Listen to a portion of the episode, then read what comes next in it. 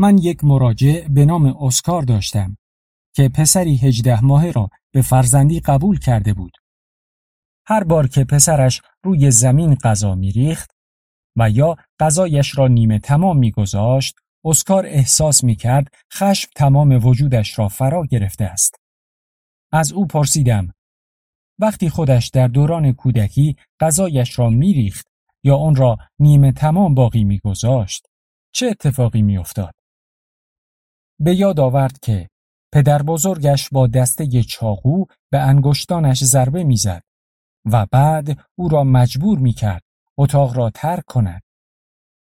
وقتی او به گذشتهش نگاه انداخت و فهمید به عنوان یک پسر بچه کوچک چه احساساتی را پشت سر گذاشته است و چگونه با او رفتار شده به عنوان یک کودک دلش برای خودش سوخت و این موضوع کمکش کرد تا در برابر فرزندش صبورتر باشد. بسیار ساده است که فرض کنیم احساساتمان متعلق به اتفاقاتی هستند که همکنون رخ می‌دهند و نه واکنش هایمان نسبت به اتفاقاتی که در گذشته افتادند.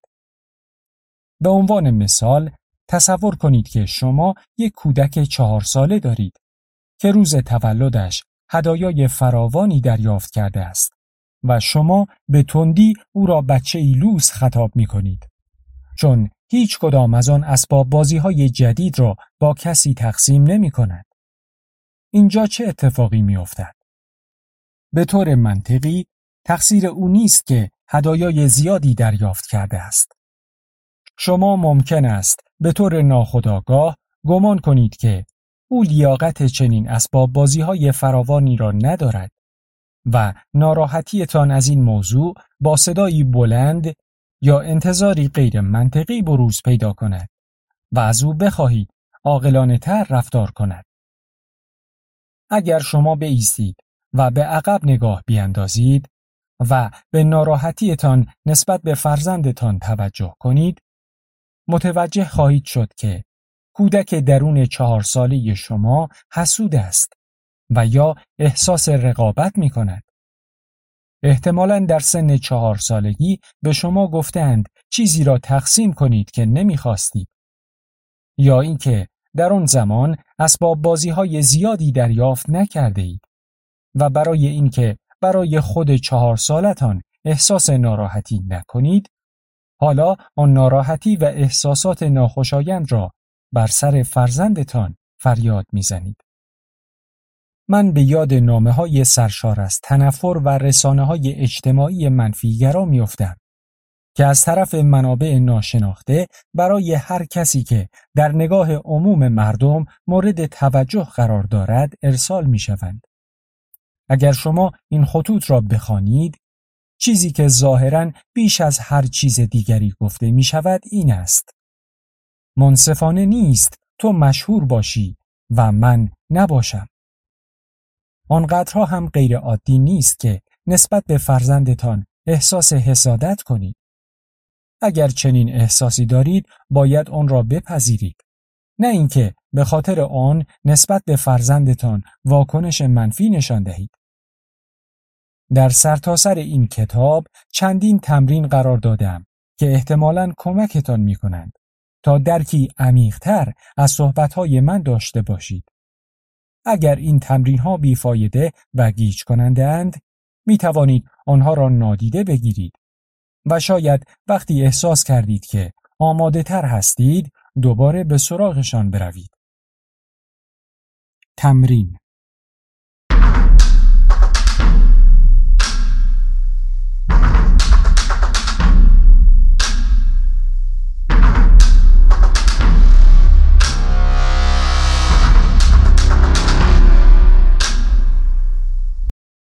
این احساس از کجا می آید؟ دفعه بعد که نسبت به فرزندتان احساس عصبانیت یا هر احساس دیگری کردید به جای اینکه بدون فکر کردن واکنش نشان دهید صبر کنید و از خودتان بپرسید آیا این احساس کاملا متعلق به این موقعیت و الان فرزندم است؟ یک روش خوب برای جلوگیری از نشان دادن واکنش این است که بگویید من به فرصتی برای فکر کردن درباره اتفاقی که در حال رخ دادن است نیاز دارم. و از آن فرصت برای آرام شدن استفاده کنید. حتی اگر فرزندتان به راهنمایی نیاز دارد ضرورتی ندارد. وقتی عصبانی هستید این کار را انجام دهید. اگر در آن موقعیت او را راهنمایی کنید او فقط صدای عصبانیت شما را خواهد شنید نه چیزی که سعی دارید به او بگویید شما می توانید قسمت دوم این تمرین را حتی زمانی که هنوز فرزندی ندارید انجام دهید. فقط توجه کنید. ممکن است اغلب احساس خودخواهی، خشم، استراب یا شاید شرم و تنفر از خود و آشفتگی کنید. در واکنش هایتان به دنبال الگو باشید. به زمانی که چنین احساساتی داشته اید نگاهی بیاندازید. و آن را تا دوران کودکیتان دنبال کنید جایی که برای اولین بار چنین واکنشی از خود نشان دادید و احتمالا متوجه خواهید شد که این واکنش چقدر به یک عادت تبدیل شده است به عبارتی دیگر آن واکنش در وجودتان تبدیل به عادت شده است نه واکنشی نسبت به موقعیت حال حاضر.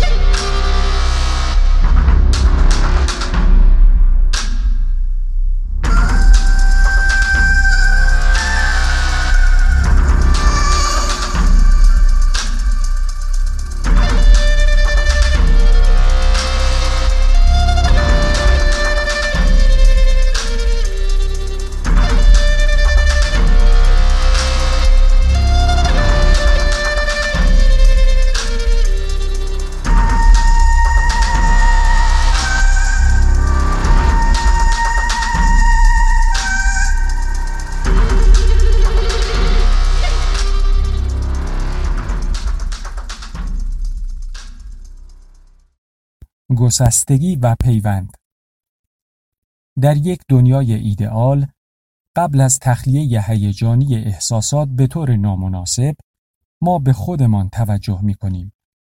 ما هرگز بر سر فرزندمان فریاد نمی‌زنیم یا او را تهدید نمی کنیم و باعث نمی شویم که نسبت به خودش احساس بدی داشته باشد.